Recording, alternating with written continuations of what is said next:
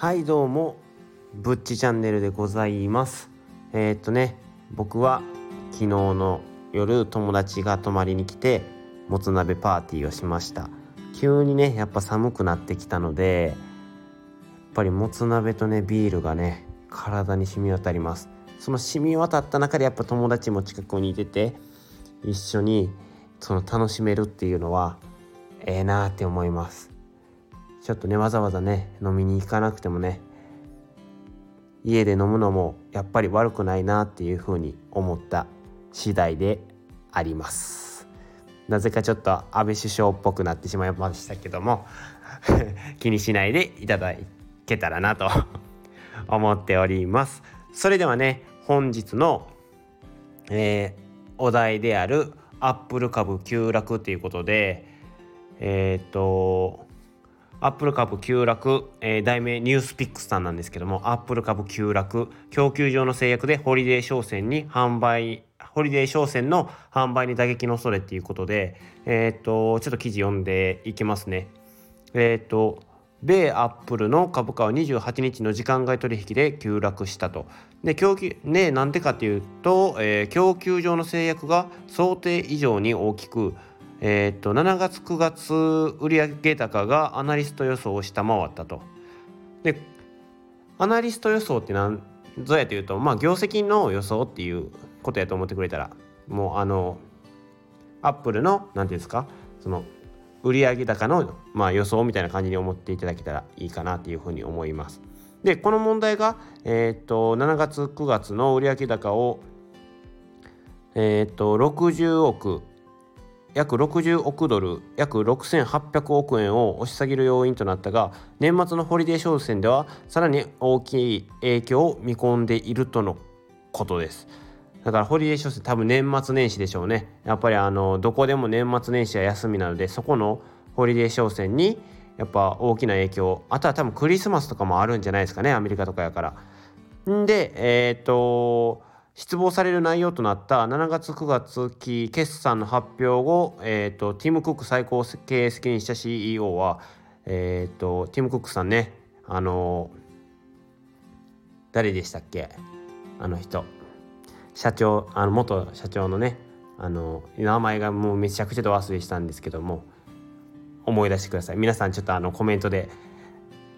急に思い出せなくないもう名前がね最近思い出せないので、え、26歳で、何を言うてんねやっていう話なんですけどもそこは気にしないでいただきたい。っていうことでちょっとあのまた後でコメントでなんか言うてください。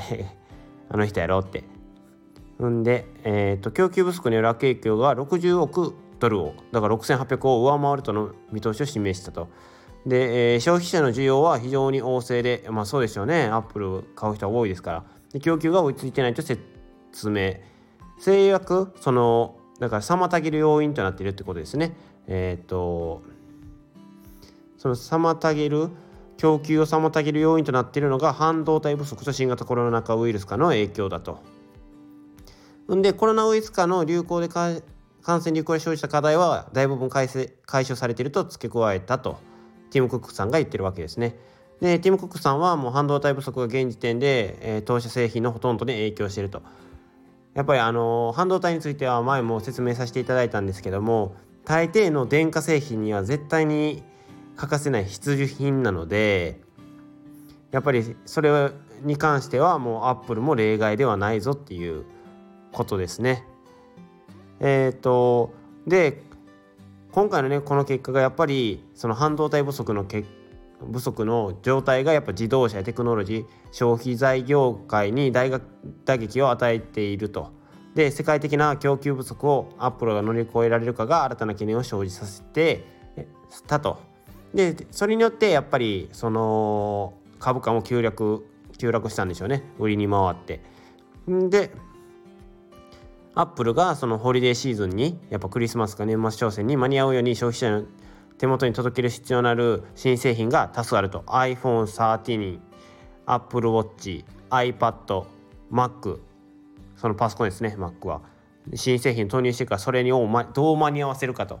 半導体が少ないのに。難しいですね。コロナはなんとかなりそうですけどね。でその株価が決算発表後の時間外取引で一時5.3%安の144.42ドルをつけたと。えっ、ー、とすごいですねもう5%も下がったらえらいこっちゃですけどもでえっ、と主力製品の iPhone の7月から9月の売上高は新旧モデル合わせて389億でその市場予想の416億度下回ったと。で今日やっぱ供給不足が新モデル発売直後から打撃を与えてきていると。でその後も続き、えーと、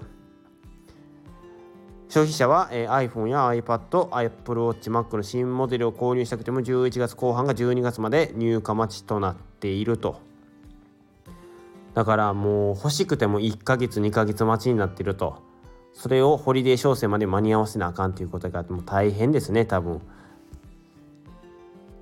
で、えー、ということで、えー、この新型コロナとやっぱ半導体不足によって供給がやっぱ不足していることによってその売上高が下がってみな、えーと、株主さんの不安を煽って、まあ、売りに回って株価が下がってしまったってその決算発表で多分みんな売りに回ってしまったということなんですけども、まあ、製品のねなんか不良によってそう株価が下がったとかではないので多分ねまた株価もね元に徐々に戻ってくるのかなっていうふうには思うので是非ねアップルにはこの危機を乗り越えてもらいたいです。もう製品のねあの不良とかじゃなくてよかったです。アップル信者なので僕結構アップル商品持ってるので。ってことでねアップルさんにはこれからもすごい大変だとは思うんですけど頑張っていただきたいなっていうふうに思っております。それではねえっ、と今のねラジオ放送がねいいねと思ってくれてた方はグッドボタン。ほんでさらにもっと他のやつも聞きたいよと思ったらフォロー。そして何か気になることがあれば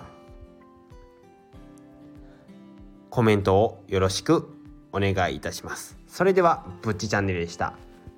また話を聞いてください。ではでは。